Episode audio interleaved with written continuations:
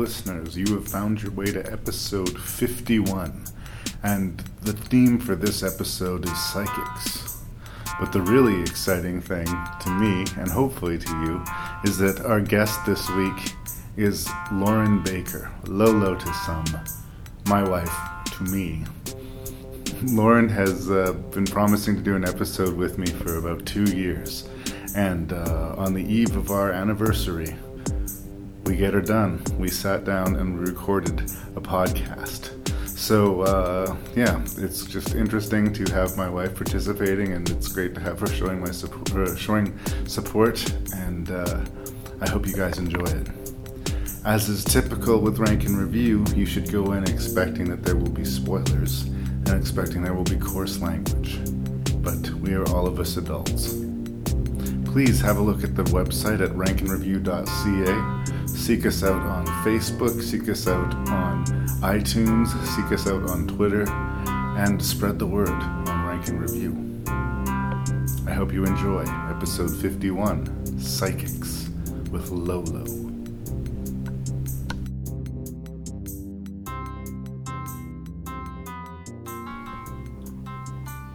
So uh, here we are with the 51st episode of Rank and Review, and I have a very special guest this episode. Um, Lolo Baker. On top of being my wife, I think you're one of only very few of my guests that I've ever seen naked.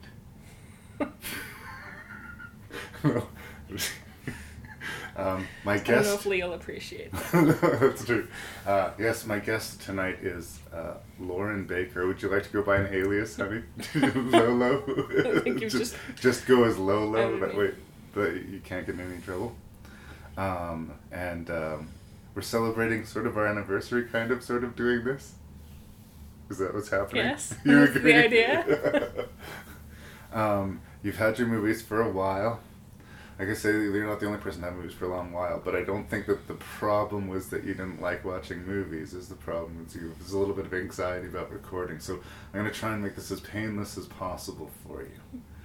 You are gonna have to speak a little bit.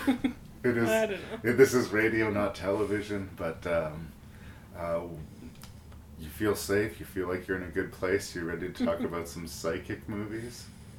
I'm good. It was a long time ago.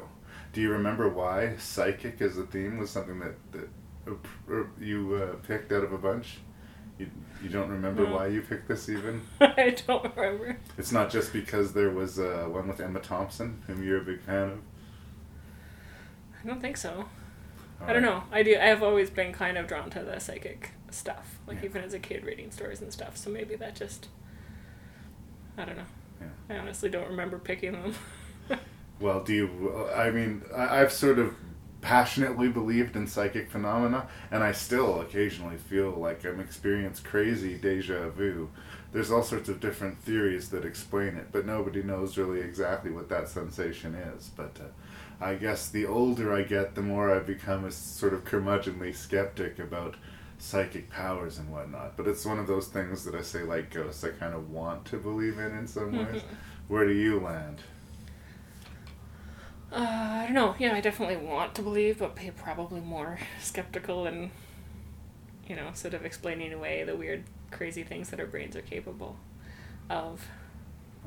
Uh, I, You know, I believe in something bigger out there, but I don't know that it, any of the stuff that's described is really Nailed it. Yes. what I what I see. I don't know. I mean, there are people that are kind of creepy, I mean, but and there's definitely a fascination whether or not you associate psychic energies or auras with the afterlife, or it's just some sort of strange, uh, not not understood scientific phenomenon.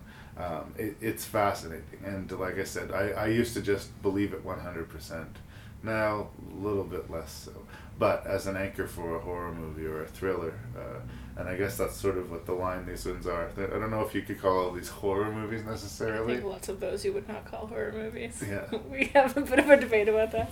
Yes, Lauren doesn't see. Whereas my secret argument throughout the rank and review is that all movies are secretly horror movies. Your theory is that maybe none of them are. no, but I think there's more of a, a line just because it relates to. If it has something supernatural Death in it, or or, something there's something scary, that doesn't alone make it a horror movie for you. Yeah. Yeah. What's the component that makes it horror? Then? Like, I don't know. I think partly the word horror makes me think more of like slasher kind of movies, like more like violent, Yeah. uh, scary. Whereas I don't. I don't know. I guess there's some creepy elements, but there isn't a whole lot of scary in a lot of these movies. right. Well, I- Some more so than others. I guess but- it's just a uh, it's a matter of how you define it. It's you know Mhm. minutia really, but like the original Haunting, I think is a horror movie. There's not a drop of blood in it, right? But it's Mhm. a horror movie, right? It's scary. It's atmospheric. I don't necessarily think that it's gore that makes the horror. I think it's Yeah. it's the the story. But whatever. But we still, can have, we can have fight lots- that battle. Maybe not in my particular list, but in your in your podcast in general, you have lots included that are not at all like that. there's plenty of categories where I push it absolutely, where it's just sort of what the fuck movies or the Silly. strange horror comedies or genre comedies, as I'll call them, which are like comedies that have horror movie premises or that use horror elements to get laughs. And yeah, those are made to, to make people laugh. I don't think necessarily these movies are made to make people laugh. Um, I think that the idea is suspense scares, but they're not out to hurt you. They're not going to traumatize you. I think most of these you can actually kind of bring home to mom and dad. in a lot of ways, they're fairly PG ghosty movies, in to some respect. Um, You'll bring anything home to your mom. I do show my mom weird movies. I do Anything. What will you not show your mom? That's what I want to know. Uh, so here are the six movies on the theme of psychics that we are going to discuss. Unless there's anything else you want to say by way of introduction, sweetheart. Um, thank you for doing this. I know it's outside of your comfort zone, and uh, it's going to be more interesting because somewhere down the road you're going to host an episode all by yourself. So that'll be that'll be further fun for Ding, ding, for, for me and for you, and hopefully for anybody who's listening. The six movies that me and my wife are going to discuss are uh, Insight, the tale of a nurse who uh, suffers an accident and then may or may not have psychic powers. From Kenneth Branagh and his then wife, uh, Emma Thompson, Dead Again, which has to do with uh, a case that involves tangentially a psychic and perhaps past lives. Matt Damon starring Hereafter from uh, director Clint Eastwood. It's really hard not to say Matt Damon. I saw your face wanting to do it. Matt Damon. It's okay. I heard it in undertone in your voice. That's why I laughed. You're in a safe place. You can say Matt Damon. Um, from uh, director who I'm a big fan of, Sam Raimi, The Gift, starring the always awesome Cate Blanchett. I believe she could play any part in any movie. and probably do better. Seriously. Any part, any movie. Just a theory. Um, Red Lights with uh, Cillian Murphy, Sigourney Weaver, and uh, among other people, uh, Robert De Niro, uh, which is an interesting look at psychic phenomena from a very sort of skeptical point of view. And then, last but not least, from uh, our Canadian super director, David Cronenberg, adaptation of a Stephen King novel starring Mr. Weird himself, Christopher Walken, The Dead Zone. Stabbing victim. Does she have a name? Allison Parks. Okay, come on, Allison. Stay with us. Charge 360. Lord for IV Wait a minute, she's trying to say something. I am Detective Peter Rafferty, and you are not a friend or relative of Allison Parks, correct? So not one person called the cops, huh? I died that night too. In the ER, we hit Allison with the paddles, and the electricity went through her body and into mine, and my heart stopped. When they revived me, I started seeing things that weren't there. I started having memories that weren't mine, that were hers. Resentment or anger? Alice.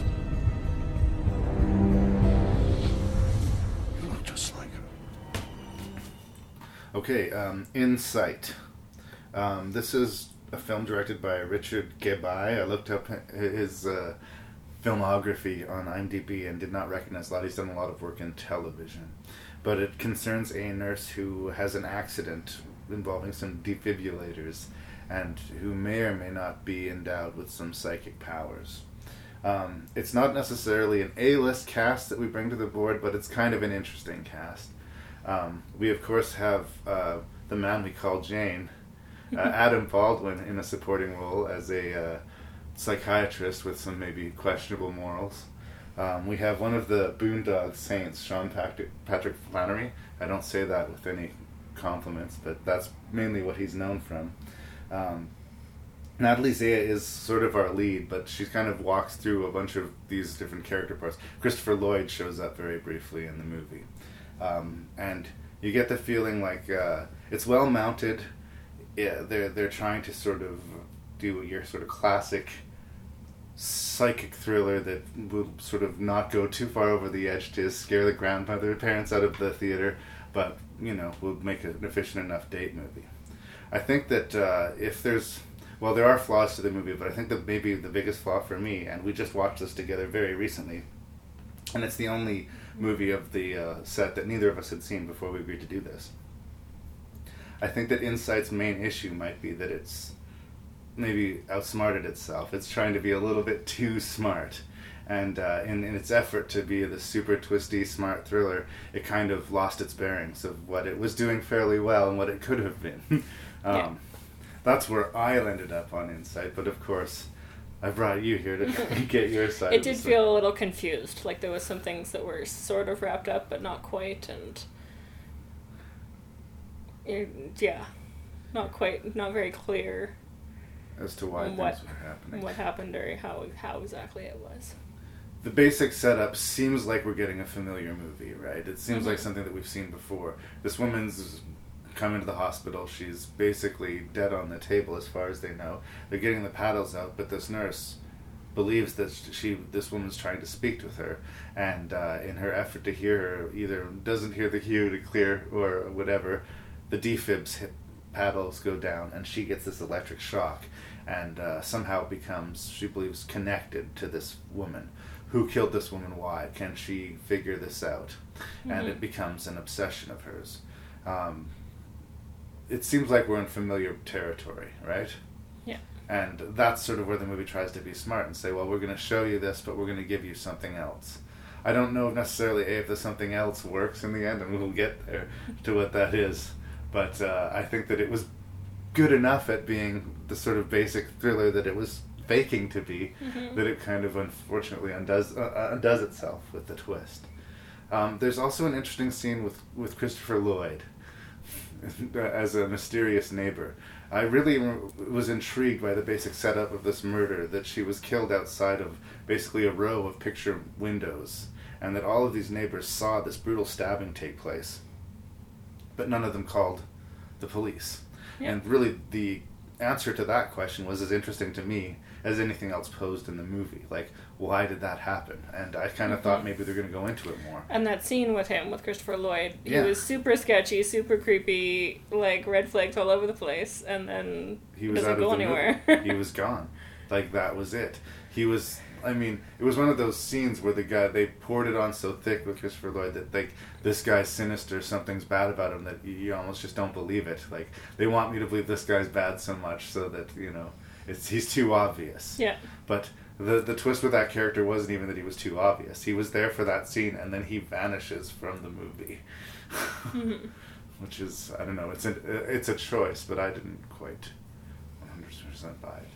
I wanted to ask you, since you happen to be a nurse, um, the main character, uh, played by, sorry, Natalie Zea. I'm not familiar a lot with her work. She plays Caitlin, uh, a nurse.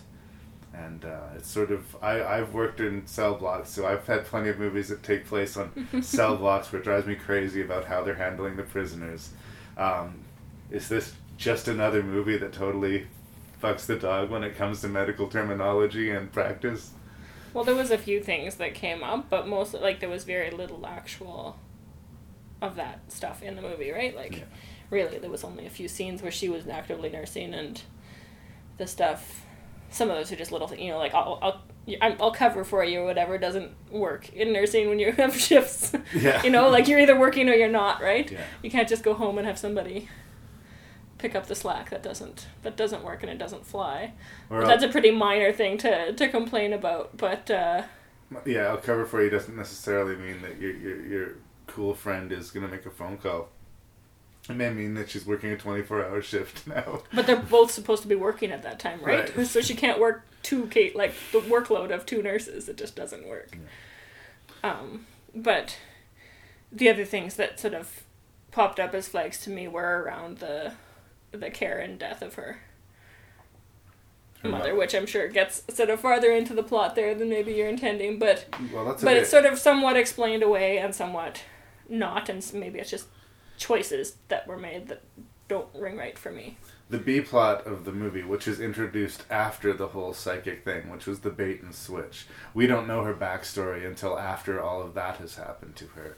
Is that uh, she had been caring for her mother, and um, was unable to accept. She lived. Her mother lived in her house with her. She was her full time care aide in that respect, on top of being a nurse.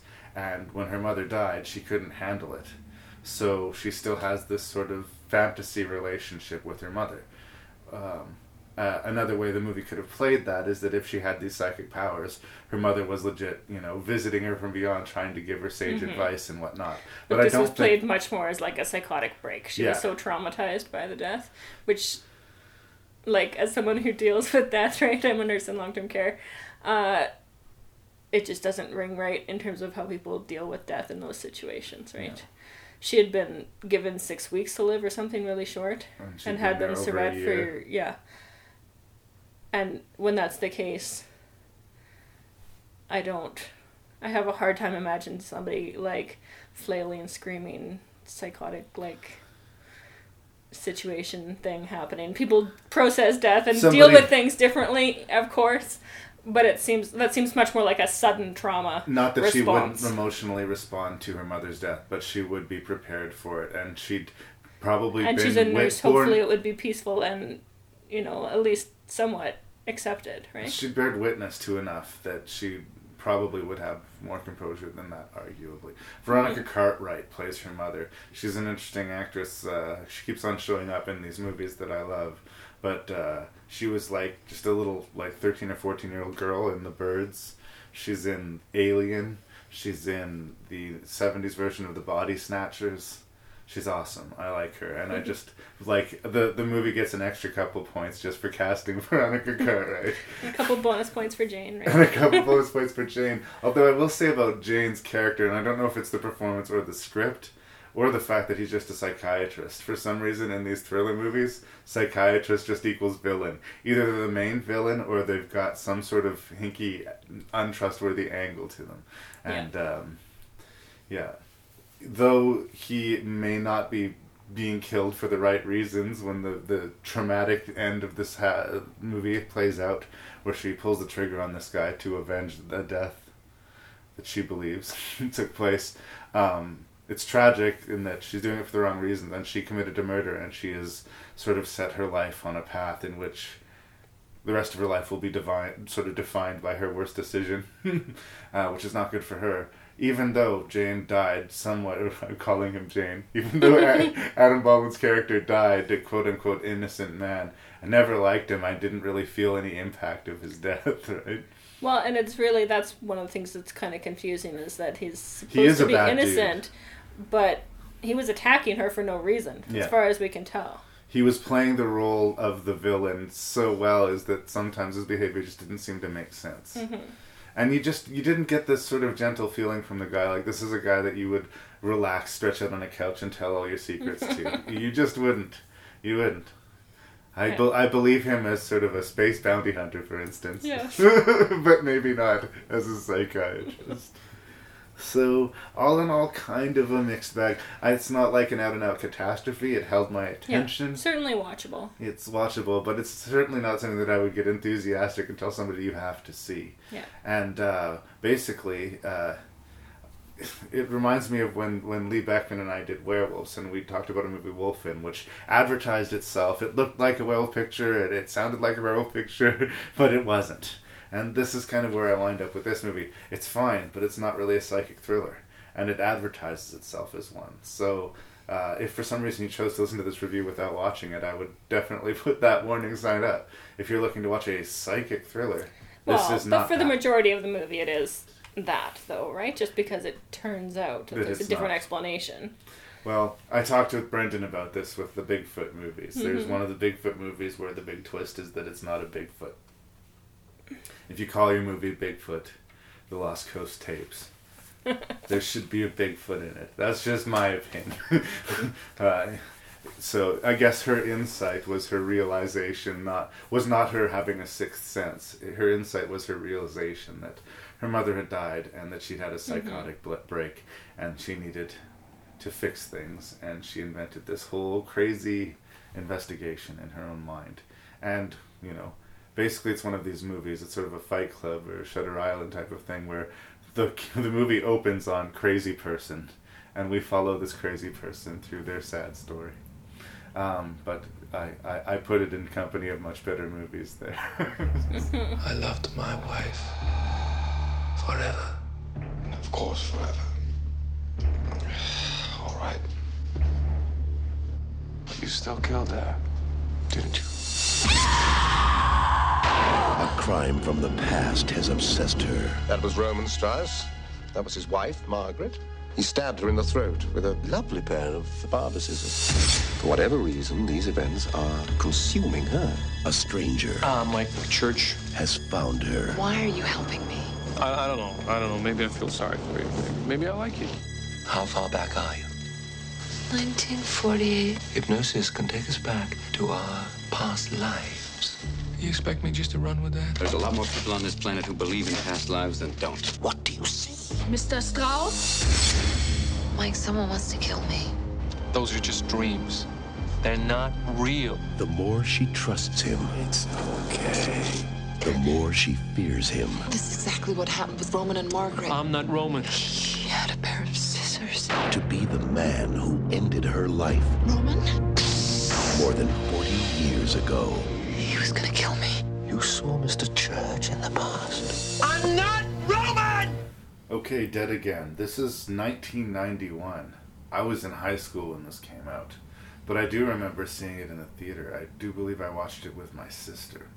Um, at the time, Kenneth Branagh was sort of making his first American splash. Actually, he kind of winks at himself the first time his character is introduced in the film. His car is parked on the opposite side of the street, pointed in the wrong direction. Uh, so, uh, Kenneth Branagh and his then wife uh, Emma Thompson are basically showing up to conquer Hollywood in the early '90s, and um, this was sort of their first project. It's written by Scott Frank, and it's a very hard movie to just sort of nail down a plot in one sentence. Um, basically, the core story is set in modern times, uh, present day, 1991, quote unquote. Emma Thompson has no memory of who she is, and she finds her way to this uh, church Convent. convent. Thank you. Uh, the same place, coincidentally, houses orphans and whatnot. Same place that this uh, private detective, played by Kenneth Branagh, grew up, and they basically call him and uh, guilt him into solving this case for them, and, and basically taking her off their hands. And uh, uh, of course, in true sort of Hollywood convention, like would never happen if you were a serious detective or investigator, he falls in love with the with the center of this investigation, and the more he discovers about who she is and this past life story that we get into when he meets Derek Jacobi, this uh, antiques collector slash psychic, I guess he can Well, He's a hypnotist. he's a hypnotist who can get people to regress to either get rid of a childhood scare or in some cases regress into their past lives. but he's this- also a con artist because he uses those memories to find good antiques. That's correct. we find out in the past that, that there's a very famous murder case that has taken place. Uh, a, famous composer has killed his wife, or was put to death for killing his wife. And uh, we are seeing in, in these series of flashbacks the events leading up to the death. And in the flashbacks, the murderer or the accused murderer looks just like Kenneth Branagh, and the victim looks just like Emma Thompson. So it seems like their love was doomed in the past. It's probably doomed in the present. And uh, the mystery of who she really is and what their past means is all sort of swirled together. Again, it's not going to fit snugly in a little TV guide description. But uh, it's got great supporting work everywhere you look too. Andy Garcia is in this movie, and a great small and uncredited role from Robin Williams. Mhm. Uh, it's uncredited, huh? Yeah, he doesn't show. Uh, there, he was a big fan of Branagh. A lot of people were. He's still in his twenties, I think, late twenties when he made this movie, and he'd already, you know, directed and starred in Henry V, and uh, made a couple of other smaller British movies, and uh, you know, was sort of modeling himself as another Orson Welles type figure. Um, and he was backing it up. In fact, until I think he did Frankenstein, I liked pretty much everything he put his name to. So, and and I do tipping my hand count Dead Again is one of them. I do really Mhm. enjoy the movie, and you got to think about this. He's in the center of the movie and he's directing it. Um, and he's not sort of a laid back director. You get the feeling like he's very hands on. He Mhm. went on to direct Thor and Jack Ryan and Were they all? They were already married at this point. They were married at this There's something just so awesome about seeing them work together, and also sort of heartbreaking knowing that they're not together anymore. Yeah. it's like Well, they both just- seem to have they play off each other very well. Yeah. yeah, but still, like there's just that like that playfulness and awesome dynamic. I also like that you they're both playing believe in. Americans too. Uh, and um, one of the big tips, twists of the movie is, uh, of course, uh, as expected, they are each the reincarnated version of these past lovers, but not as we anticipate them, correct? Mm-hmm. Whereas she is he, he in the past, and he is she in the past, if that makes any mm-hmm. sense. Uh, as hard as it is to explain, it's very coherent in the film. In fact, one of my only real complaints about the movie is maybe a little bit the level of sort of bombast to the score. It's a very mm-hmm. sort of operatic, big. Da, da, da, da, da, da, da, it- It's like But a lot of that is the period, right? When they cut back to the the, yeah, the well, sort of like early days of Hollywood kind of time. and it period, feels right with the operatic theme. He Yeah. did write very dramatic music, uh, and I get the choice. But for me, it kind of feels overblown at times. But I'm predisposed to like uh, like the movie, um, and uh, I do think that he, you know, he earned a lot of good grace has been me, both as a director and as an actor, from this movie. It, it wasn't Shakespeare. It wasn't sort of dry British humor. Uh, it was, you know, fast, exciting, and very much the equal of anything else that you'd be seeing in the theaters in '91. Mhm. That's what I thought. What do you think? I don't know. See, uh, no, I really, definitely really like it. Again, I love watching the two of them together, and I like the the twists and turns that some things you kind of suspect and see coming, but then there's plenty that surprises you. Yeah. Um, yeah, the fact that because as her past life stuff is well established throughout most of the movie, right? And we just assume, as does she and everyone in the movie, assume that she is Margaret, the the past life wife Victim, yeah, the victim. victim, and that's and she's scared. You know, it starts out she can't even speak, and she's having these nightmares about being stabbed and all this stuff. Um, but but I like that that twist when we find out that he realizes that he was Margaret. Scott Frank, who, as I said, needs to buy a last name, who wrote the script for that, deserves a lot of points. Uh, there's a lot of twists and turns to the scripts, but you don't necessarily feel manipulated. There's a great scene where uh, Campbell Scott shows up, Yeah. claiming that he is the husband, Mhm. and he has all of this good, compelling uh, evidence to the case: a wedding ring that that matches the description, a missing glove, and he sells it really, really, really, really well, and almost actually walks her out of the movie. Problem solved. Roll credits before Kenneth Branagh catches at the last minute that the glove he brought happened to be for the wrong hand. It was a 50-50 chance, right? Um, but the great thing about that scene is that you kind of believed him. Like the Mhm. first time you see the movie, you believe that, like, oh well, she's married. Yeah, he's not playing it sketchy. He's just a relieved spouse, right? and uh, that's both a compliment to the performance and the script uh, in that respect. Like, uh, well played. Uh, the other thing about Dead Again, I just wanted to say, is that it seems to be, in a large respect, kind of a forgotten movie. Mhm. Not a lot of people either have seen it or seem to remember it. And I think it's a strong, like one of the strongest movies that Branagh directed, and Mhm. uh, it's one of the big reasons that I liked him. You know? Yeah, I don't know. I didn't see it when it first came out. I know I had seen it years ago, but probably just on video at some point. So I don't know what the. I have no f- frame of what the response was at the Yeah. time. Yeah. It's just Um, kind of one of those movies. it's a really well layered screenplay. I even like when we find out who she is, that she's this artist who lives in this loft and she's been obsessing with drawing all these paintings that have scissors in them. Mhm. And in the past life, she was, of course, murdered by scissors. It's just a really nice touch. And then, of course, there's a convenience. Or she wasn't really. Yeah. But Well, she, I guess, yeah. but I guess it would make sense that Her she would still be obsessed because I guess she went in her past life. You're right. In her past life, she was put to death for killing somebody with scissors, Yeah. and she hadn't. but the memories and the nightmares she was having really like if we think back, I don't know if it would stand up to too much scrutiny, but it's the horror of of the husband hearing and finding her. Yeah, and they Right. did have a terrible fight that night, and there there were there was a lot of confused imagery. Yeah. Um, a- another great memorable scene. Uh, Andy Garcia is one of the characters who actually tethers the past and the present, and, and uh, I like Andy Garcia a lot, but there's this problem with old age makeup. yeah, that was a Well, generally speaking, old age makeup, I don't think typically looks good. It's better to hire an old person.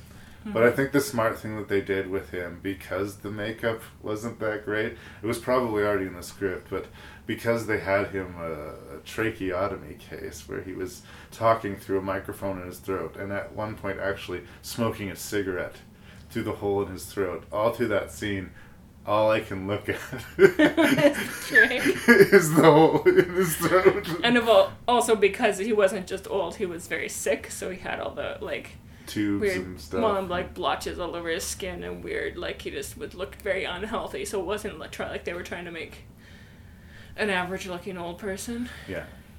so they could kind of get away with the over the top weird makeup stuff. Yeah. Plus, it was the '90s. The effects are different than what we would see now, right? But and again, he's another thing that, that you thought, well, where, where are they going with that character? He was a Mhm. romantic rival. You don't quite believe him that he would be the murderer, but he's got to play into the. what does he somehow. know about the story or what? Yeah. Yeah. So I think basically we were uniformly positive Mm-hmm. about Dead Again. Um, I guess it's a thin psychic thriller in that. Does that count? They're psychically bonded. There's a psychic nuance, and I, I guess they have Well, psychic. sort of more about the past life connection as opposed to like what we consider psychic, being like premonitions and knowing things, right? Yeah. But I do think it's closer to the mark than the previous movie we Mm-hmm. discussed. So, so far, so simply. Is there anything else you want to say about Dead Again? No. Last chance. Okay. Give me your hands. I don't even do this anymore.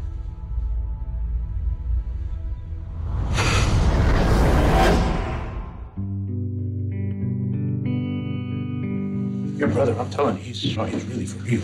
You can make money doing this. For a while, had an office, a website, newspaper articles, even had a book written about him. So what happened? Couldn't cope. Can I ask you a question? The job I had before was as a psychic. Do the work and you'll go far. What do you think happens when we die? Send a hope upon a weary. I recognize you. You're that psychic. I have news for you. I don't do it anymore. Dying wish before the grave. I give you my word, I won't tell anyone. You have a duty to do it because you have a gift. It's not a gift, Billy. It's a curse. So I'm a fan of Clint Eastwood. Generally speaking, I'm a fan of Clint Eastwood. My my dad was a, always a fan of the westerns, and uh, saw a lot of them from a young age. And um, although I wasn't like, I guess, I wanted to get an action figure of Clint Eastwood or wear a T-shirt or anything like that. As far as stuff Dad would watch, I could tolerate Clint Eastwood movies. And as much as I think he's fairly one note as far as playing a tough guy, I think he's a decent actor. Totally solid, actually. But I think he's a much better director. That's not to say that I love all of his movies, but I do think, like, a man who's just been on that many sets knows the difference between, you know, how to make a good, cohesive, friendly set where work can get done, and knows, you know, the people what the people did wrong, who did wrong. And I just don't think you can have a career that long in Hollywood and not absorb some of that knowledge. So in 2010, he's very prolific. At this point, not only is he making a movie a year in his 80s, but most of them are being no- nominated for Oscars. he takes uh, Matt Damon and centers him in this Hereafter movie. Um, fairly ambitious psychically themed drama. And I think that's what uh, I would probably want to say loud and clear to everybody is that this is in no way, I think, a horror movie. I think this is sort of a very spiritual, sort of psychic drama. And I think maybe if you can get into that headspace when you get into it, uh, you maybe will catch the wave a little bit better than others. I think if you go into it wanting to be scared or wanting, you know, to sort of roll up your sleeves into a psychic thriller, you are once again going to be disappointed. It's also, and I say this in, in interest of warning, just to, for most of the people who are looking, listening to this like horror movies, it's quite long, and the narrative is sort of split in three. We actually have three protagonists, arguably, in this movie. There's a French reporter who suffers a, a near death experience in the tsunami, she suffered a terrible injury and experienced a near death experience. So that's sort of where the movie begins. We also are met to this little boy who's being raised in utter poverty in London, who uh, not only has to deal with the fact that his uh, mother is falling apart and maybe losing custody of him, but the fact that his older brother, who he's idolized and looked up to and has taken care of him, has recently died in a terrible accident. And our third and final protagonist is, of course, Matt Damon. and uh, he's a person who's had psychic gifts. He can communicate directly with the dead and get information from people who have passed on upon request, but who, instead of exploiting this gift, actually has sort of hiding from it. And we're introduced when his brother sort of guilts him into showing an important client he, that he has these powers. So anyway, yeah, Matt Damon's our third our third protagonist, and um, it basically takes almost the first hour of the movie to set up our three protagonists. Mm-hmm. And uh, we jump back and forth between them. Eventually, they all sort of tie up in a nice little bow at the end of the movie, but uh, you're not spoon fed. You just kind of take this movie as it comes. I think this is as close as Clint gets almost to an art piece. that the narrative is not straightforward. Uh, I was kind of a little resistant to the movie at first. First time I saw it, I was a little bit disappointed, but when I revisited it, I found that I did like it more. But I do think that all of those problems that I uh, that are they're simultaneously interesting and they're problems. The fact that we have three different narratives to set up and pay off actually kind of weighs down the movie mm-hmm. and makes you not sure what each what the weight of each scene is, how important what you're watching is, because there's no very clear through line. It's a meditation on spirituality. and that's interesting if you're in that mood. But you're you're gonna get into this bath and you're gonna sit in it for the long haul. right? It's like over two hours long, and um, I think in a way the fact that it starts with a very impressive rendition or, or, or rendering of the tsunami. It sort of starts you off expecting this. Yeah, there's of, a huge sort of adrenaline rush, Yeah. and it's very emotional. Trying to like just I can't. Well, all it, that water, it, like it'd it, be horrifying, and it's, and it's hard to watch. brilliantly rendered, but nothing in the rest of the movie comes close to it. Yeah, Same thing emotionally. The story of the little boy whose trials just get worse and worse throughout Mhm. the movie. And you said older brother. It's older by twelve minutes. They're twins, and They're they're, twins. like almost talk together. Like they're Yeah, they're um, they're, bonded. so much the same. And he was on the phone, Yeah. listening to it happen when he gets hit by a car. Well, I was just gonna say that first moment, much like the tsunami, it's devastatingly handled. Yeah. That moment, like it really hits. It's really well done. Mhm. Um, and it, you almost think like, in a way, that these th- three storylines here are three individual movies or something like that, that by themselves kind of work, but together, I'm not sure if they do. Yeah. I don't really remember my impression the first time I watched it. It's been quite a while. But just watching it again, it today or yesterday? Um, I did definitely feel that drag of like wanting it to come together faster. Yeah. Felt like it could have been. And again, isolated scenes. All the scenes I talk about by themselves, I really like. Mhm. Matt Damon makes a connection with this uh, cute redhead in this cooking class, played by Bryce Dallas Howard, who's about to become Hollywood's biggest thing because Jurassic World is breaking so many Mhm. box office records. Um, it's a really interesting sort of tragic mini movie that happens later in this movie. He connects with this girl, and then just by sheer accident, his secret gets spilled. She hears a message on his machine from his brother that mentions his powers, and she presses him into basically prove it because I feel she's skeptically minded. And he tells her, you know, I don't do this because it scares people off, and she insists, and he does it, and it scares her off. I thought that really worked, you know, and I thought she played it well. Um, but it's almost too personal, right? I think what was implied in that exchange is her father said he was apologizing for what he did to her, like some sort of abuse is what was implied in her reaction, clearly and the implied, fact that not only did she run from him, but she never spoke to him again. She never came back to the class. She believed him and was horrified and fled from him. Or just it was too uncomfortable. Like knowing he said that. Like sometimes knowing everything about somebody is not the best thing. Yeah. And that's exactly the case, right? Like this new person that she liked and was interested in now knows Yeah. all of the horrors of her life, right?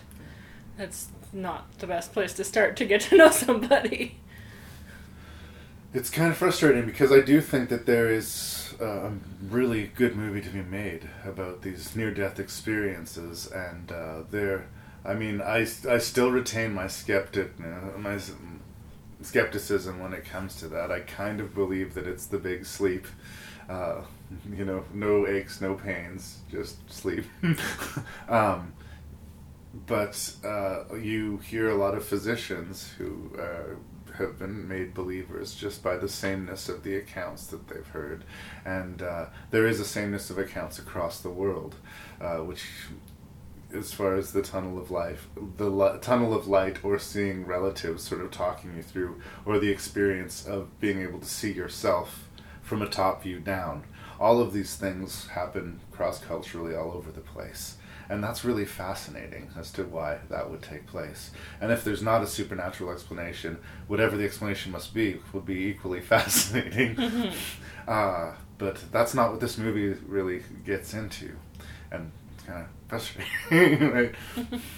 um, the French journalist, um, sorry, uh, I'm going to totally get her name weird because I'm a dude. Cecily de France, or Cecile de France, perhaps. Cecile? Cecile, let's say. Um, I will say of the three storylines, I kind of found hers the least compelling, um, in that there was a very odd, obvious trajectory. For some reason, I just always thought like her husband is trying to be supportive but doesn't believe a word of it. He's Mhm. trying to be supportive, but she thinks she's crazy, and he's not being supportive, and he's Well, not even he- husband. I don't think. I think they're Well, yeah, dating. I don't think they live together. but he was also her together, manager, right? yeah. They were tied more. Sorry, yeah, it wasn't a marriage. Work they were- together and they have a romance. Yeah. But, he utterly abandons her. Like, Yeah. in a way, Pretty blatantly. it starts out as like it was the worst thing that could have happened to her.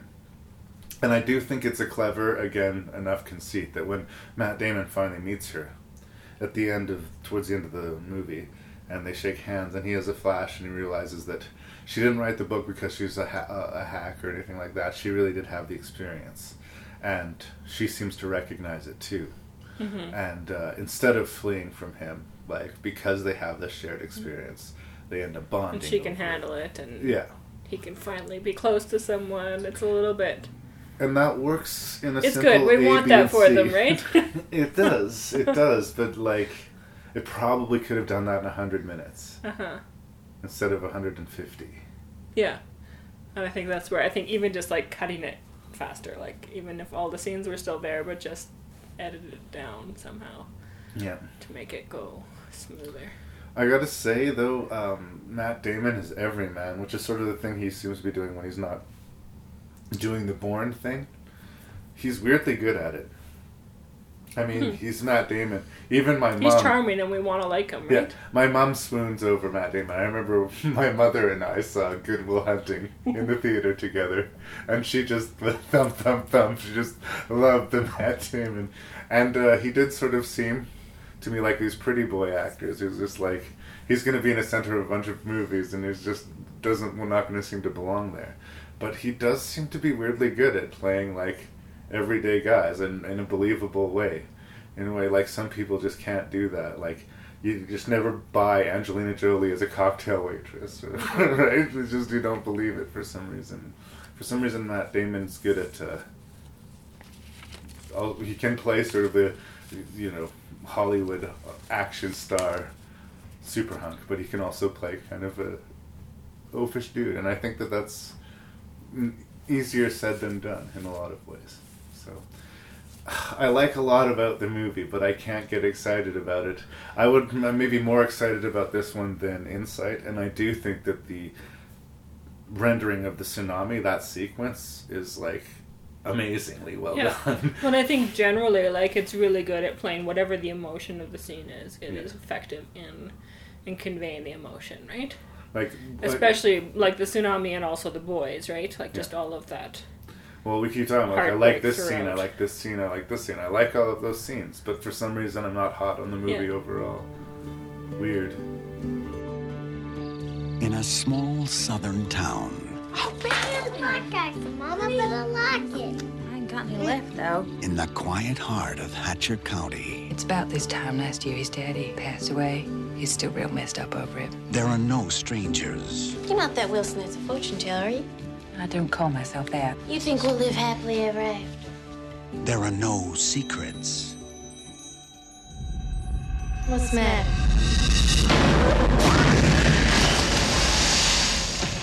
You see something bad?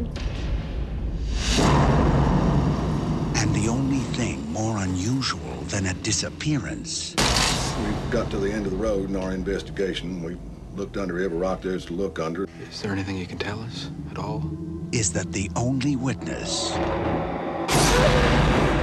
wasn't even there. Um, okay, so the gift. This is a phase in Sam Raimi's career where he was trying to go legit. For like he'd been having great success doing all these oddball, Evil Dead, Darkman, you know, Quick and the Dead, crazy movies, uh, and uh, yeah, you know, high fives all around. But uh, I don't know. I, you get the feeling like he wanted to be a filmmaker. So there's a couple of these. He did um, a simple plan, and the the gift, and uh, there's a couple others where just you know, he kind of calmed down with the crazy camera effects and was sort of tell a more straightforward story, or you know. And because he was still Sam Raimi, he could really put together a great cast. That's definitely true for The Gift. Everybody in this movie is awesome, like wall to wall talent. but in a way, it's kind of interesting because he's sort of uh, it's a it, it's not a pure in a way Sam Raimi movie in my mind. In that, I think when I think of Sam Raimi, it's movies that kind of grab you and sh- sort of shake you and, and force you through the experience of this movie. Army of Darkness just keeps throwing shit at you and doesn't give you time to, to, to even think or judge what's happening before something else happens. And you would never guess that the person who, who, who made Army of Darkness made The Gift. And uh, I guess that says he's very versatile as a director because I love Army of Darkness. And I really like The Gift too. Big fan. he even makes use of Keanu Reeves effectively. Uh, that was one of my notes. Yeah. Keanu Reeves is straight up good in this movie. Yes. And I mean, I'm, I'm not even a Keanu Reeves hater, but I mean, I, I usually say, you know, yeah, I see what you're saying about Keanu Reeves, but you know, he has this, he's got certain things going for him. In this case, he's solid and you know, he's a supporting character. But like I say, Hilary Swank is a supporting character in this movie. J.K. Simmons is a supporting character in this movie. Giovanni Ribisi, Katie Holmes. It just it's it's crazy the people that are in it, and it's all built around uh, Cate Blanchett, who plays a mother of I don't know five, Three. three, Three. several, uh, single mom who's living in the bayous and who makes money under the table on the side reading cards, and she's legitimately psychic. The screenplay was co-written by Billy Bob Thornton and Tom Epperson, and it's inspired by Billy Bob Thornton's grandmother, who he claims was legitimately psychic. So there it is. um, over and above it being about Cate Blanchett, uh, for the thriller angle, of course, there is a murder that takes place. Um, she actually has a vision of this young couple she meets. Uh, Greg Kinnear and uh, Katie Holmes come into her office, and she sees a vision that something bad's going to happen. But of course, no one's going to believe her at that point. Katie Holmes ends up dead. The investigation swirling around it peripherally starts to increasingly involve her, and she gets caught in this web. Um, yeah, so I've already sort of tipped my hands. I liked it a lot, um, but what does what does Lolo think Oh, it's a gift? totally, totally a solid movie. Uh, yeah, I think it's really well done in a lot of, a lot of ways. There aren't too many holes to poke through it. It's pretty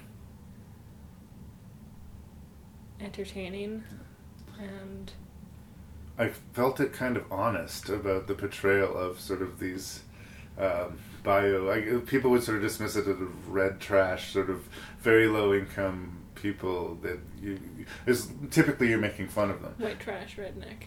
Right, exactly. you said red trash. Did I? Oh, Yeah. there you go. Liz Dexia strikes again. uh, yeah, but that that sort of conceit is typically like a comedy environment, right? Uh, not only is this It's just these people living their lives, right? She's going to the principal to see about her kids misbehaving, and she's dealing with her husband being dead, and Yeah. it's just legitimate, you know. but it, it, it, it's looking at them in sort of a non-judgmental way. Like the, I think that the Hilary Swank and Keanu Reeves cup was sort of a really good example of that. Um, she's making a lot of bad decisions, but they're kind. She's sort of stubbornly sticking to them, and uh, Keanu Reeves is the kind of guy that she just ended up with. But you don't feel like it's a cartoon character. You believe her and you believe him. Uh, Mhm. he's awful, and she's you know really got it. And in a lot of ways, he's so like over the top awful, which is maybe why it works for Keanu because he's not. There's no, he does not trying to do anything subtle, yeah. right? So maybe that's where his his acting is best. he can't accomplish subtle. Yeah. But but it's not a caricature caricature, right? He's Yeah. just angry, right? And Yeah. just full on nasty the whole time. a, a lot of the people in the movie are sort of walking wounded, uh, none more so than uh, the Giovanni Ribisi character. Um, and I think he's always just this weird kettle of crazy energy. And I get the feeling like that's just Giovanni Ribisi in real life. but I love his role in this movie. And in fact, uh, it's one of these movies that actually uses a twist. If you listen to my podcast, I call bullshit on it in the past. I hate it in movies when they kill off a character and then that character's ghost shows up to save the day. it's something that genuinely bothers me. And it sort of happens in this movie. but I give it a pass. A because we didn't even know at the time that that character was dead. they didn't set it up in that way, so um, I thought the twist worked with the Giovanni Ribisi character, Mhm. but the, this, there's just an amazing confrontation. And we already believe in her psychic connection, Yeah. right? And her personal connection with him. It's not a far cry for that story for him to be there for her. And it's great that he's there for her because otherwise, the last time they talked to each other was it would have been really tragic. You kind of feel Mhm. like he didn't like the way it ended either, so Mhm. he wanted to come talk to her, and he was there to to save her, as it were, to sort of be a little guardian angel. And it's the most calm and the most sane you see him throughout the whole movie. Mhm. There's an incredible scene of confrontation between him and the Keanu Reeves character, where Keanu Reeves shows up to bravely threaten one of Cate Blanchett's kids, and Giovanni Ribisi threatens him, and that confrontation practically had me on my feet the first time I saw it. I was just like, "That's an amazing performance," and the movie's full of strong scenes like that. So uh, yeah, it's interesting that uh, the the other movie made around the same time, The Simple Plan, which had Billy Bob Thornton in it, uh, is the one that kind of got all the praise heaped upon it. Because I think The Gift is every bit as good, in fact, much better. This one, yeah, I never keep track of those kinds of things. I Right. assume that this movie would have had a fair response to it, and it's It did- fairly it well did- established, right? It did well. I mean, like a- it, it, it was well received. No, it didn't get a lot of negative reviews, but uh, it wasn't Oscar bait or anything like that. It Mhm. kind of came and it kind of went. Um, and after this, he spent the next almost decade on Spider-Man movies, to diminishing returns in some respect. So now that Sam Raimi's kind of going full circle and returning back to things like Drag Me to Hell or the this Wizard of Oz movie, which is a much more chaotic sort of piece of entertainment, you wonder if he's ever going to dip back to do these ones again, or if he's just Mhm. Going back to what he knows. I, for one, am glad that he kind of went out of his comfort zone, uh, if that's indeed what it was. Like I said, I think it was sort of him trying to get more legitimate projects thrown his way. He doesn't have to do every superhero movie necessarily. He doesn't have to just do genre. He, he was trying to say, I'm Sam Raimi, and as it turns out, I can do anything. and I kind of believe that to be true. So. I think he can do Well, I I will watch whatever he produces. I, I will I won't say that he's flawless. In fact, there are some Sam Raimi movies that I I came away with my head hanging low. I just The Gift wasn't one of them. Um, yeah. Uh, the subplot in this movie, I keep on, I'm all hung up on the Giovanni Ribisi character, but it is one of my favorite elements. There was one sort of beat that uh, I thought was kind of, I don't know, I, I just never knew how to sit with it his subplot. He's been seeing her for a long time, and uh, he seems to be have basic issues taking care of himself. Giovanni Ribisi had been coming to her for advice for a, like a good long period of time, and uh, you got the feeling that there was a fragile psyche there. Uh, when we find out why, he's always going on about this triangle. What was it? You Blue Diamond. The Blue Diamond. Thank you. He watched it more recently than I, and we find out it's like a tattoo that his father has, and there's some sort of like crazy, ugly sexual abuse Well, it's a going. tattoo on his navel. Yeah, on his. Yeah. So, yeah. that's pretty. Uh, it, it was just a weirdly specific and, and strange like angle in the screenplay. You knew something really harsh and dark was going to happen to have made him as damaged as he was, but the fact that it was that implicit that they went back to, like to that detail, I don't know. Uh, and again, a very I think it's kind of implied that he couldn't remember, like, because obviously he's got some sort of mental deficit, right? Yeah. So he wasn't aware of why he was so upset all the time. Yeah. And then when he finally found out he gets that clarity, setting his old man on fire. up. in another pretty impressive sequence. Yeah. Um, Katie Holmes, interesting. She doesn't have a lot to do in the movie.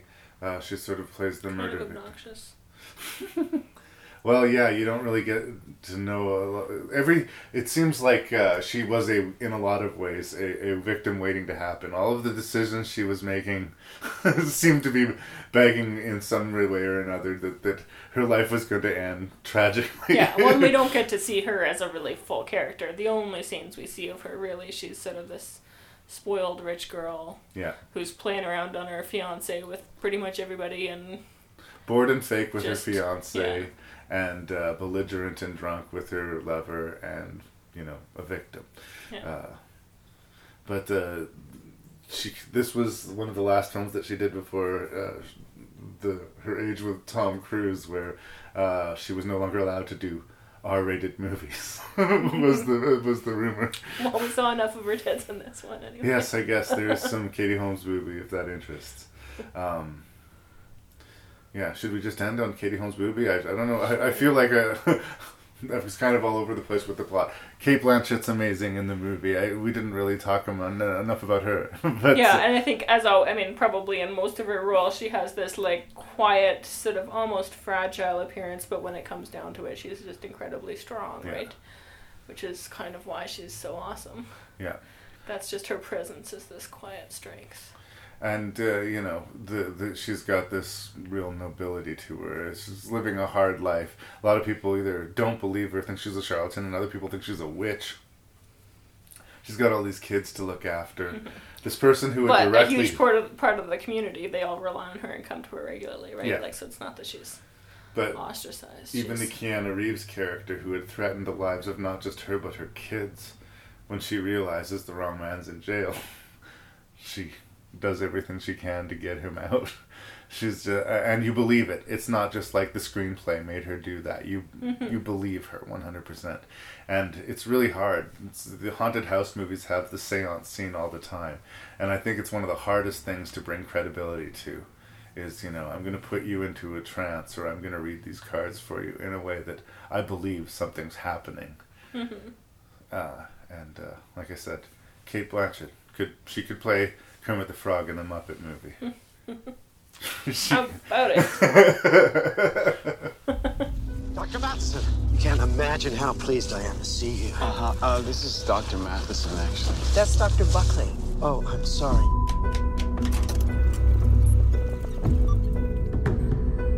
There are two kinds of people out there with a special gift. The ones who really think they have some kind of power. And the other guys who think we can't figure them out. No, Leo, correct your position. to your right. Richard Vargas. I'm calling Richard Vargas in the name of God. They're both wrong. So have you been working for Matheson long? Or are you a psychologist too, or a magician? Actually, I'm a physicist. So why do you do this? Do what? Investigate fake paranormal stuff? Simon Silver, perhaps the most celebrated psychic of all time, will visit us here in just under three weeks. There will be a mad rush for tickets. Are there no real challenges left out there? Silver's a real challenge. Silver's already been investigated. Yeah, like 30 years ago. We should investigate him now. So we're going to talk about Red Lights, which stars your boyfriend Cillian Murphy. Um, it's interesting when I first found this movie, I'd never heard of it. It was just showed up on a shelf on a rack of DVDs, and I looked at it and I'm like Sigourney Weaver, Robert De Niro, Cillian Murphy. Who else is Toby Jones is in here. Uh, why haven't I heard of this movie? Like it actually raised some flags. Makes you suspicious. yeah, but basically on the strength of the cast and the fact that it was a thriller and that I'm a movie junkie, uh, I picked it up, and I don't necessarily regret it. um, I really like the approach in that this is a psychic thriller taken from a skeptical perspective. Sigourney Weaver, who plays uh, Margaret Matheson, who I like to think was ba- named after Richard Matheson, who's a great genre author, um, but I don't know that. Uh, and her partner, you know, Cillian Murphy, basically teach courses and spend time looking into psychic phenomena and generally speaking debunking it. Um, they're you know they're earnestly interested in the subject. They're not sort of pointing their finger and saying "ha ha," but they are legitimate scientists. But she does say she's never seen a legitimate case, right? not. So it's just yeah, she has not, uh, and uh, I think that she would be very interested to see something that, that was legitimate and and would be somewhat open to it, it like she wouldn't necessarily always be looking for the trick, but she spends so much of her life looking for it that she doesn't believe it anymore, right? Or Mhm. if she ever did. I, I, I don't think you necessarily have to be a believer to find it fascinating and, and, and want to study it. Um, but I like that approach. And I like that she's very strong and fearless about her investigation. And that's why a big red flag goes up for uh, the character Cillian Murphy plays Tom when she uh, won't investigate this Robert De Niro character, who's a very famous sort of auditorium filling, multi million dollar showman, psychic performer. And uh, she seems vaguely threatened or just unwilling. It's just not worth it. Too big a fish, Mhm. which is out of character for her. And she won't discuss it or anything. Yeah. Everything's really. So this really sort of we get the impression that that really sticks in Tom's craw, and it's of like, well, he's going to do it. He'll be the young up and comer. What is it about this case? And the more he looks into it, the more problematic it, it, it becomes, and the more it tests everything that he's come to understand.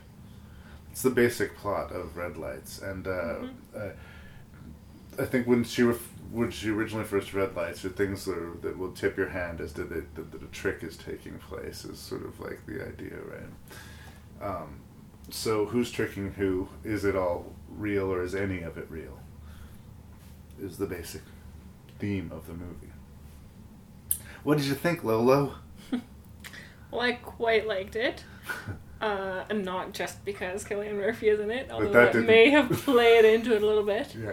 But one of the biggest things I actually really liked is the relationship between him and Sigourney Weaver. Yeah. Um, it's very sort of familial and and and intimate in a in a sort of good way, but they don't go over the top trying to explain that or It's or not heavy-handed, but it's one hundred percent there. Yeah. It's They very- have, just uh, like this genuine rapport that they have. a deep respect, love even of each other. Mhm. They, they, they get each Yeah. other, and I it's think, almost mother son. Like there's definitely elements of that, but not entirely that. And the more and we- not in a really simplistic way either. yeah, the, the more we learn about Sigourney Weaver, the more we get that that she has a son that's been living in a coma, and she's. I think that's one of the big things that she would like to have proof that psychic energy Mhm. exists or that auras exist or some afterlife exists because she could make her peace a little bit more with what had happened with her son, right? Yeah. and with what was increasingly happening to her because she's not well in the movie. she's have some health issues. Um, and I kind of I, I saw the trajectory of that character that she was sort of the Gandalf character, the character that Tom felt safe with, and the character that Mhm. he would always ask questions. So necessarily she would have to be removed from the equation, and that's just something that happens with these movies. And uh, I didn't see it coming, but uh, so, but even though I saw it coming, I was like, oh, don't take Sigourney Weaver from this movie. I love me some Sigourney Weaver. Um, but he, he has to face the villain alone, right? That's, sort of how these things work. Um, so that's the end. I think that's where I have problems with it. I think that they might have dropped their ball a little bit on the villain, the De Niro character, because in the end, his he's basically he's a he's a showman with gangster tactics. If he feels threatened, he, you know, he doesn't pour on the psychic vibe. He sends a goon to come and beat you up, right? And uh, he has, you know, you'd expect something a little bit more intelligent or a little bit more manipulative or something than you know to him for him to set the goon yeah, squad. I guess the goon thing really is inconsistent with. And i in a way, it's almost, it feels when it's happening like this is going to be the climax of the movie, is Tom getting the shit kicked out of him in the bathroom. That was so brutal. and not just because I love Cillian Murphy. no, it was a, he, he, he gets the shit kicked but out like yeah, the it's, like it's ugly. skull crushing, pounding on the pavement kind of sounds and blood everywhere. And so, like, I think that I think that it would be more interesting if De Niro's character was a little bit more complex. He was smug, but he wasn't smart. I think he should have been able to earn that smugness a little bit more. hmm And the, Although for a good portion of it, at least, it seems like he's smug because he's legit, right? Yeah. Like we don't. Yeah, and that's the thing. Like when before you understand the twist of the movie, uh, it's really sort of frustrating and odd because it's just like none of this makes sense. None of this makes sense, and in this is sort of how the true sort of telling of a good twist is once it's revealed retroactively it does make sense it was worth it to stick the movie out even though you thought they were dropping the ball they weren't necessarily Mhm. the twist is that tom is psychic cillian murphy's character is a psychic and as cool as that is and as cool as the, the fact that the psychic phenomenon is basically his frustration expressing itself in his inability to expose Robert De Niro and his dealing with the loss of his friend. And I think realization, and that's one of the things that I got the second pass, that Sigourney knew, hey? I kind of got the feeling like Hmm. Sigourney Weaver might have even put it together. Because, of, like, when they do the flashback and she looks at him and she just shakes her head and says, Where did you spring from? There's just, like, there was something in that relationship that they they gave each other hope because they were kind of polar opposites in in that respect. But uh, in another way, it kind of breaks my heart because uh, I would love to see a movie that legitimately took people who took paranormal phenomenon seriously investigated and not have it actually be legitimately paranormal because in the real world it almost never is right Yeah. so Well, that's mostly what their life was. Was Yeah. it not being like any of the people who claimed to be paranormal? Yeah. None of them were, and that's why he was in that field was to try and find, find somebody someone like, like him. himself. And it's sort of like the whole it. we were talking about hereafter, Matt Damon making a connection with somebody who legitimately could Yeah. understand him. In a weird way, Matheson could legitimately understand him. Mhm. And in a weird way, if De Niro had been the real deal, De Niro could have legitimately understood him. Mhm. But uh, that confrontation, it, it, it doesn't necessarily feel like a win. I guess uh, De Niro is kind of outed in publicly that he's intimidated and frightened of this kid who was trying to expose him. But he hasn't made a new friend, and he hasn't solved the riddle. Why is there no one like me? Mhm. Um, but there's nothing is- about there's that that's not whole- interesting. There's this whole like, uh, what's the word? subplot. No, voiceover. Right, Where he's talking, this narration where he's going on, I forget the exact line, but basically the effect of just like, just accepting it and, and accepting who he is Mhm. and going with it is basically this sort of overline thing that's sort of, I think that's happening just after the whole auditorium explodey scene Right. or maybe during, where he's just like, this is me. And he does sort of kind find of a stuff. lovey relationship with Elizabeth Olsen, right? well, sort of a lovey distraction, really, when it comes down to stuff happening. Right. He sends her off somewhere safe and puts her aside, and then he's not really all that bothered. I mean, maybe he is bothered, but it's not the priority, right? It's just somebody to be with. He was saving himself for you. Yes. Which doesn't met me yet. Uh, and I do want to give the, the the twist credit. Like I didn't figure the movie out, Mhm. and a lot of the times I do. And like De Niro was fine in it. I just expected more of his character. Like he played the Yeah. role fine. I was just a little bit disappointed that the twist was that Tom was psychic, even though it completely works. Uh, you know, uh, I I kind of really like the idea of these you know, professional skeptics out on a war to, to fight the bullshit. that I do think that that could make even But that a scary movie. still you know? what they're doing, right? Yeah, and and that is legit. wants but to fight the bullshit. But there's all, yeah something about that line that he about accepting it. There was that echoed or not echoed, but since I watched Hereafter After, it was Hereafter After? yeah. Um, there's a similar vibe of of uh, Matt Damon like accepting who he is. Yeah. And just going with it, not fighting it Yeah. anymore. There was a similar thing to it, but anyway, I liked it. Yeah. Overall, I really did too, and at the rate it came and went so rapidly, I, I, have a feeling that this Sometimes I just kind of wonder what else was out there at the Yeah. same time that just got more attention. And just, But I get the feeling that this might be one that people have missed, and Mhm. uh, it's actually totally worth a look. Yeah. So I just want to say that um, uh, I can't read. Rodrigo Corti- Cortés is the name of the director. He directed a Ryan Reynolds movie called Buried, where apparently Ryan Reynolds is buried for the movie, but I haven't seen it yet. Uh, tell me about the opening scene in Red Light. Just minor little points that I that made me like it right from the beginning was that the opening scene is sort of this like subtle, well not so subtle, sort of obvious uh, feminist commentary where the people that they're going in to see assume that he's Right. the doctor, the main doctor. They shake and he's like, hand. actually, actually, this is Doctor Matheson or whatever. And you get right? the feeling like that's happened. And she's just lot. like, sorry, I should have worn my lab coat, right? Like that's like her fault Yeah. for not identifying herself. Yeah, and right away, oh, I like I like where this movie's Yeah. head's at. Yeah. No, and uh, I like the respect with which they, they, they handled the situation. They were going to totally discredit these people, but while they were putting their show on, they let them put their show on. Mhm. you know, I don't know. And they didn't make a big Thing deal out it. about like shutting it down either, right? Yeah. Like she just quietly talked to the little girl and said like, "Don't worry, it won't happen again," and get rid of the hairdresser. Yeah. Bye. anyway, that's it. If the future were in your hands, Daughter's screaming. The house is burning. would you change it? Hurry up! It's not too late. Touch this man's hand, and you are in the grip of the dead zone. I've had another episode. Only the imagination of author Stephen King could take you there.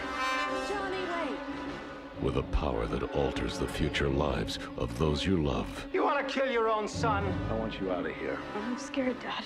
or of those you fear. I have had a vision that I am going to be president of the United States someday, and nobody, I mean nobody, gonna stop me. Is it a power for good or for evil?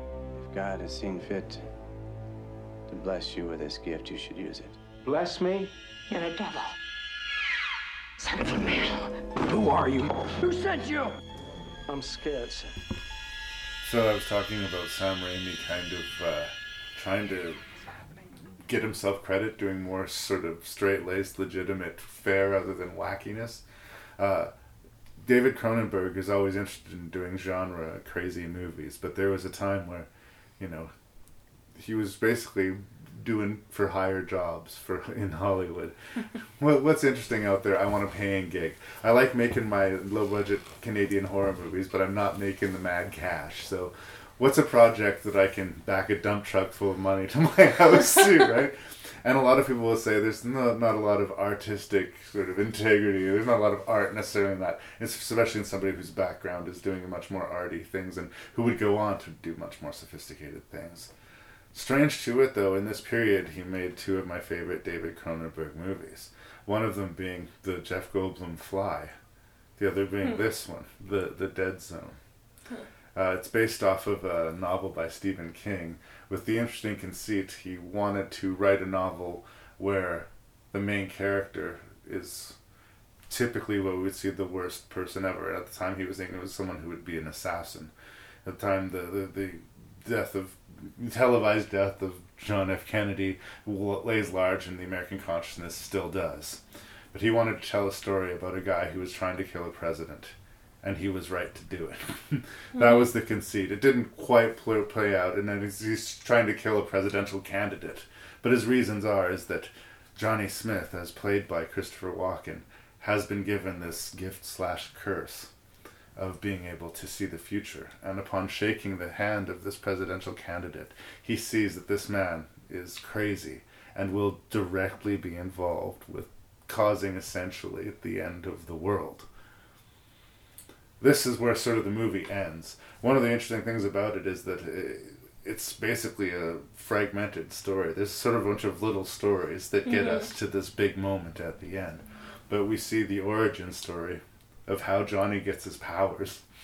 And we see, you know, the discovery of the powers, and then we see him using his powers for good. And we sort of see him reconciling with his lost past. Uh, all of these, I think, really well handled, really interesting themes. It's a strong novel. It's a fairly strong conceit for a story, and I think in the hands of Cronenberg, you know, they could have done a lot worse. Uh, it's very Canadian made, and uh, we will spot the Canadian talent to the left and right of this. But uh, for a Hollywood, you know, sellout production, I thought Cronenberg brought some pretty good movie. But uh, I'm willing to hear a second opinion. So Uh, what does Lolo think of the Dead Zone? Well, I certainly enjoyed it. Maybe because I don't pay attention to the names. I don't even. I didn't even remember that it was a Cronenberg movie. So all that context in terms of what else he's done, it didn't really matter. I was just watching it as a movie.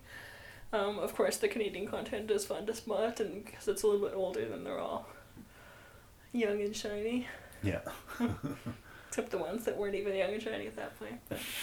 uh, um, it is kind of funny to see Christopher Walken so young and like dorky, like Yeah. the initial scenes with the fiance that like He looks like, a 13 year old boy on the first day of school. It's really crazy. There's a scene early in the movie where he's reading the the Raven by Edgar Mhm. Allan Poe, and it, it it's not meant to be a funny scene at all. But there's just something so strange and hilarious. Well, he's just so earnest and excited about it too. That's why like the dorkiness of it is, Yeah. is funny. But a lot of good teachers are kind of dorks. Yeah. And I think you gotta get the feeling like Johnny Smith. We just don't see him like that very often. And and because his persona has become increasingly dark and chalky and rough, you know, it's kind of nice. Like Johnny Smith is named Johnny Smith for a reason. He's kind of like the ultimate everyman, you know. Mhm. And he had all of these great things, you know. He had a job that he loved, and he was a teacher, and he was good at it. It was well suited to him. And he had this woman who he was in love with, uh, uh, Brooke Adams, and it's very easy to see why you'd be in love with her. She's she's she's cool. I'm a fan of Brooke Adams. Um, so, you know, what could possibly go go wrong? Well, a horrible, horrible car accident, and uh, putting him in a coma for several years. So much so that the time he wakes up, his beloved has married and uh, had a child with someone else, and uh, he is a forever changed person. And over and above having to deal with that rehabilitation, he finds he has this ability to see into the future, and specifically into the future, it seems, of negative events. The first and one of the more memorable ones having to do with the nurse who's taking care of him. Her, her house is on fire, and he sees a vision. It's very well realized. It, it appears as if his hospital bed and everything around him lights up, and he can see this little girl huddling, hiding in the corner of the room Mhm. with all the flames around her. And it's very real, and it's happening right now, Mhm. and he knows it. And uh, I think one of the strengths of uh, Christopher Walken's performance is, in spite of the fact that he is undeniably Christopher Walken and he looks dorky, when he grabs that nurse's arm and tells her she's screaming, there's still time. You believe him, and like as that nurse, like you like, uh, it, it sort of brings my parental vibe. Like, like Mhm. you know, you want to believe in psychic power, so someone could tell you that if that was happening to your kid, right? And uh, it, it was one of those great sort of accidental things when they shot that scene. Uh, I found out in the documentary uh, because they had fire on the end of the bed where uh, Christopher Walken was. They had to coat him in this gel. So when you look at that scene, like the lights bouncing off his face, and it looks crazy, but it actually reads as sweat, and it just Mhm. adds another like layer of craziness to that vision. There's just even the accidents helped to make that sequence work. Yeah. And I think that that is the strength of the movie, the visions that he has, and, and Christopher Walken's reaction and dealing with them, I think are very, very strong.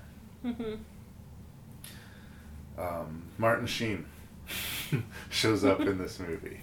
Uh, I'm a big Martin Sheen fan. Um, uh, he was fresh off of, I believe, Firestarter, which was a, coincidentally another Stephen King movie at this time. Um, but uh, in the book, he has a much bigger character. We actually sort of, as we follow the story of Johnny's life, we sort of peripherally follow his rise through being a, a, a door-to-door salesman who kicks dogs to death when he's having a bad sales day to uh, a candidate for presidency. in the movie, in order to streamline it, this is one of the things that got cut out. Um, instinctively, I think that maybe I would have cut out the, the subplot of this murder. It's interesting, it's well handled in the movie, but it does seem like another movie in itself. Johnny helps the police department investigate a series of murders in this small Mhm. town and he does successfully find the killer, and the killer happens to be a member of the police force. um, all of that, that little microcosm movie, it, it really it could be a movie by itself. And if you pulled that story out of the movie, the rest of the movie would still sort of click together and work, right? Right. Um, I do like that that stuff is there, but it, it's in a way less necessary than I think having the shared sort of parallel rise of these two figures because the movie or the story is sort of the collision course between these two forces. Johnny obviously representing the force of sort of purity and good, and you know the Martin Sheen character the opposite of that. And I think I missed that a little bit. As a result, the Martin Sheen character just seems like gonzo crazy kind of uh, underexplored lunatic in, in a way and Stephen King does write characters like that he has been guilty of that in the, ca- in the past just in this case that character wasn't that he was actually very real and fleshed out and he wasn't just I mean he was evil but we knew him and in the movie we Hmm. don't Okay. uh, but I mean, that's me looking for some thread to pull because I, I like the movie a lot. So, uh, what did you think? And this is something that's uh, always set strange to me in the book and in the movie. The Brooke Adams character sort of has that, gives him that one day together. It's an odd choice. I think I can understand it. Yeah. Like, because she's accepted and loves her life now. But she knows that for both of them, there's something there that's unsettled and without And having time together. I think it's significant. I'm not sure how clear it was in the book, but like she invited him to stay, to stay over, to Yeah. consummate their relationship, and he chose to not. Yeah. So he chose to drive in, in bad weather and get in a car accident rather than to sleep with her, which was a really dumb decision to make, right? Um, and you know, to to him, that was last week, right? Yeah. To her, so something like seven, six, Five or, years. five years, yeah. So, uh, but it is still interesting, like that. Uh, she would let them have that day together. Yeah, in together, like- reality, it's hard to imagine, like, Yeah. doing that and being in a married relationship and going back to things and things being normal, right, in your marriage. But at the same time, like, in movie world, it it makes sense that she wanted she wanted to have it for her as much for him, right? That they needed she needed to acknowledge that part of their life and that they waited long enough, as she said, right? Yeah. uh Yeah, I don't know. So all of this culminates. Uh, I guess I, I do want to say that uh, there is an aberration to his vi- visions too. I don't know, like, I don't know if you could say this is breaking a rule because it is still in a weird way tied to death.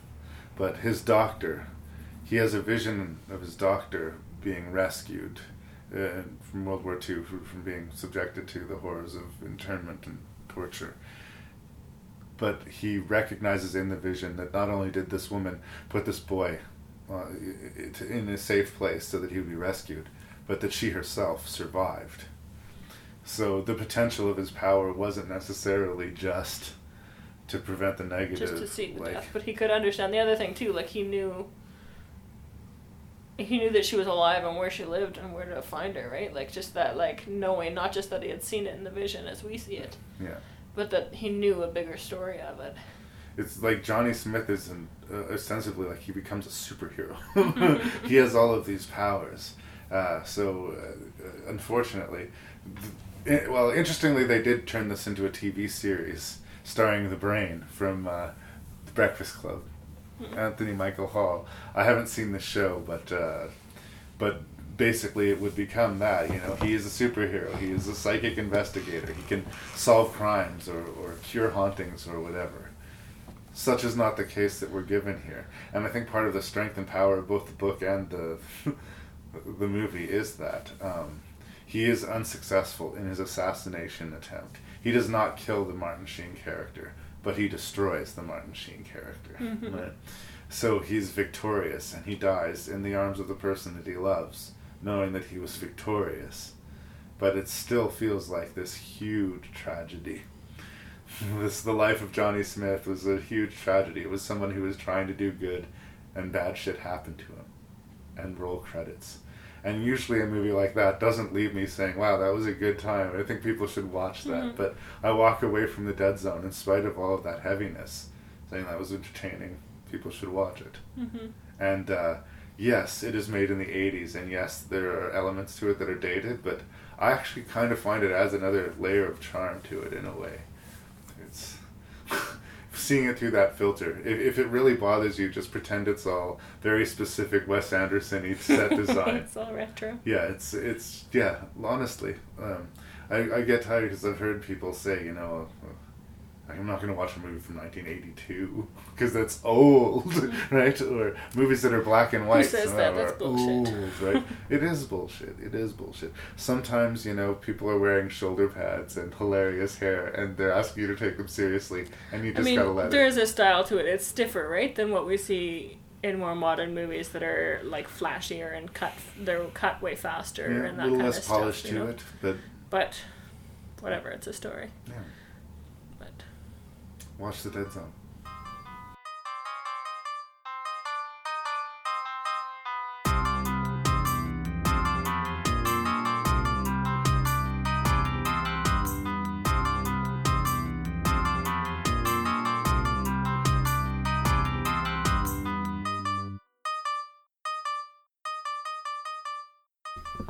So here it is after all of this build up. Two years. This episode's in the making.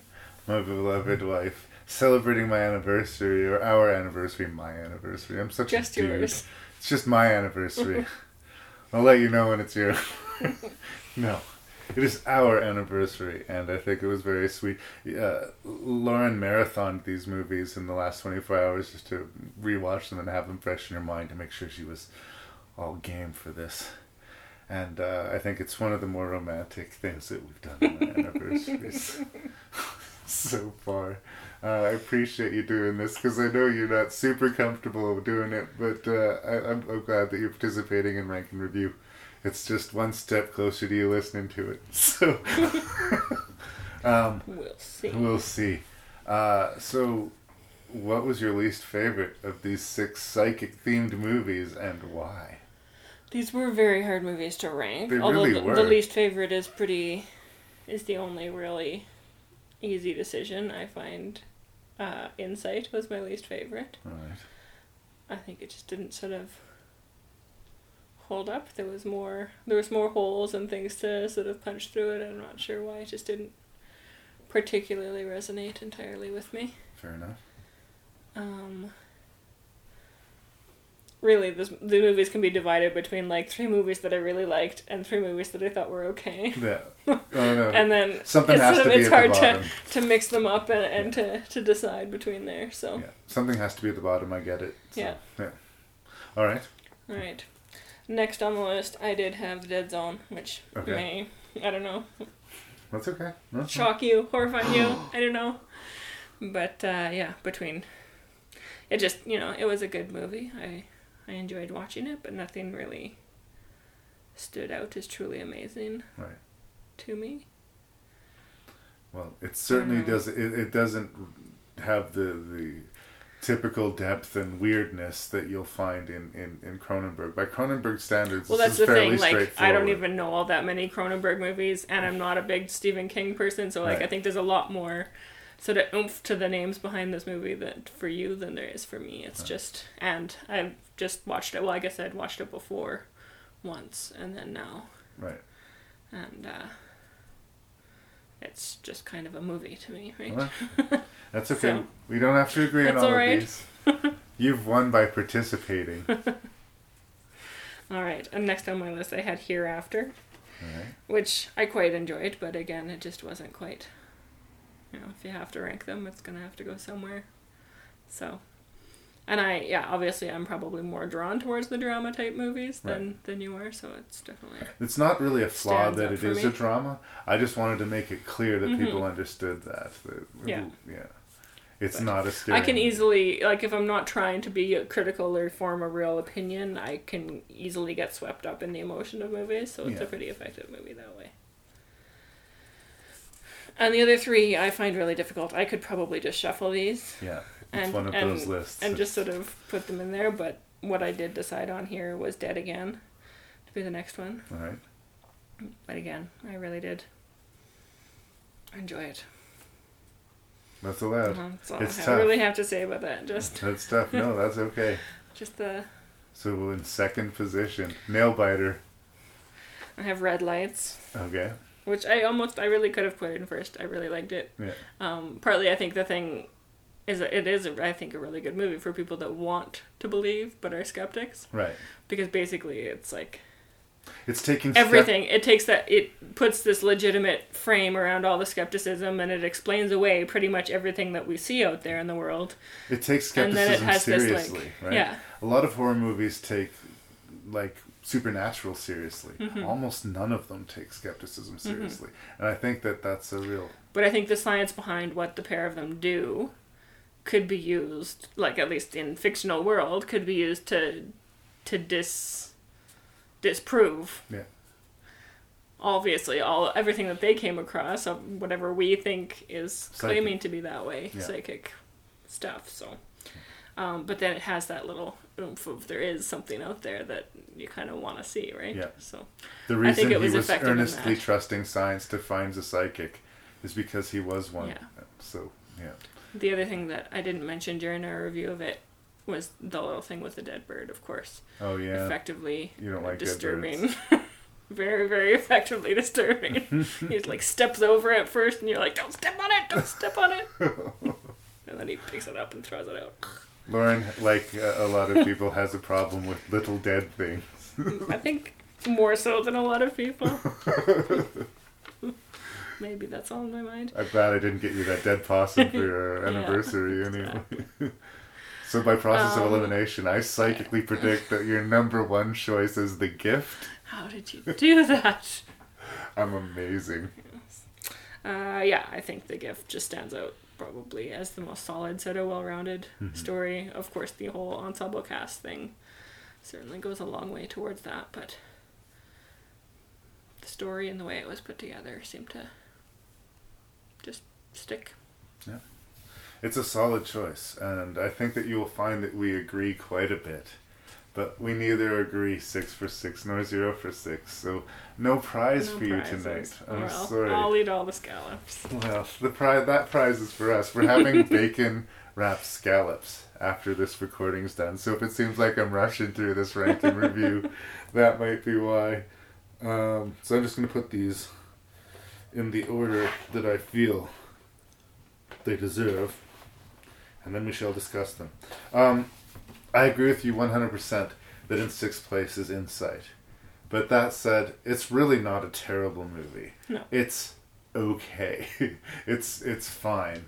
I think that it, that overall it is a fairly strong list of movies, and uh, and I think that's part of the reasons we find it hard to rank them. Um, yeah, there is a bait and switch factor to this movie. I kind of like a movie that sort of is what it says it is in some ways, and the twist of the movie is that it's not the movie that we're advertising. but it's fine. But it is the least of these movies. In fifth place is where I put Hereafter. And honestly, I don't know what scenes to cut, but there's some scenes that need to be cut. Uh, if you could get this down to 100 minutes instead of 130 or 150, whatever it was, it it I really felt my butt getting numb in this movie in a way I didn't with any of the other movies.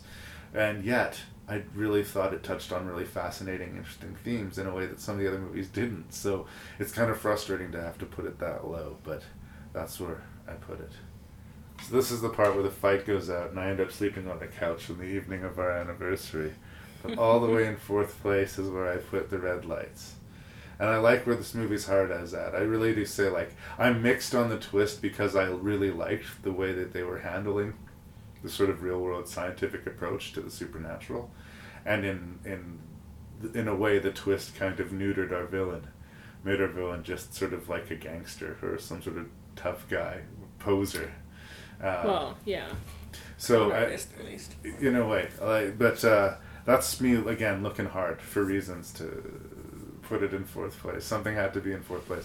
I do recommend this movie, and even with my reservations, I pretty much recommend the list, uh, just in a different order than Mhm. you did.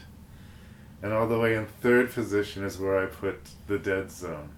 um, I do think it's interesting that we have you know an interesting genre director taking on you know the most popular author in history, and um, I do come in as a independently a fan of Stephen King, and uh, it's hard to say fan. I'm I'm interested in Cronenberg's work, but uh, I dislike as many of his films as I like. But he is interesting, um, so.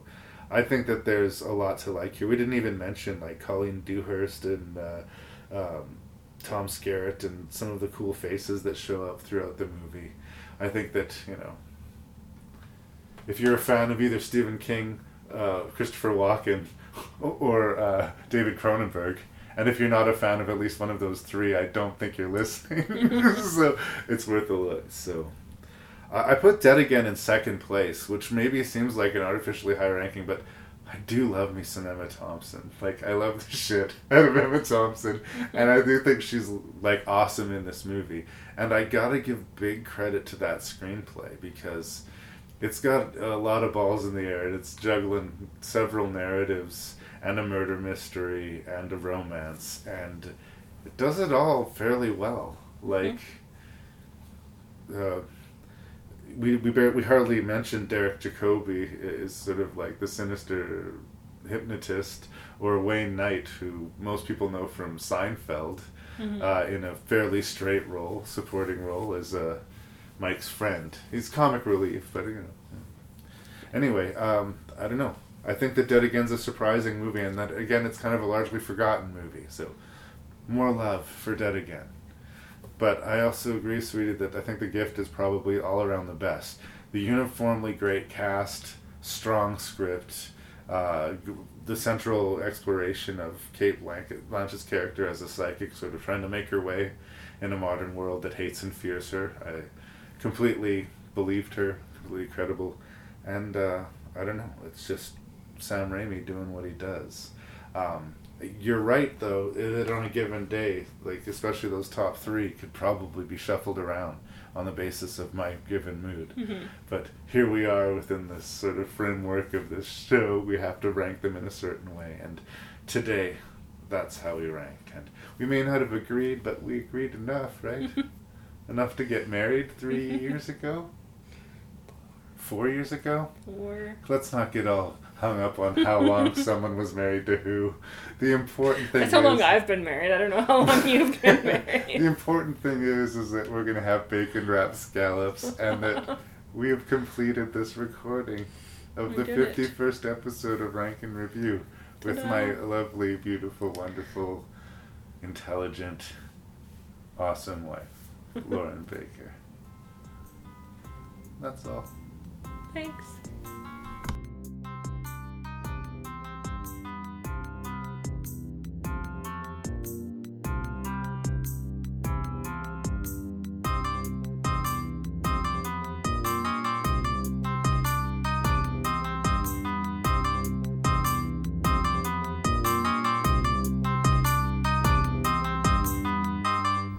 And so the 51st episode of Rank and Review comes to an end.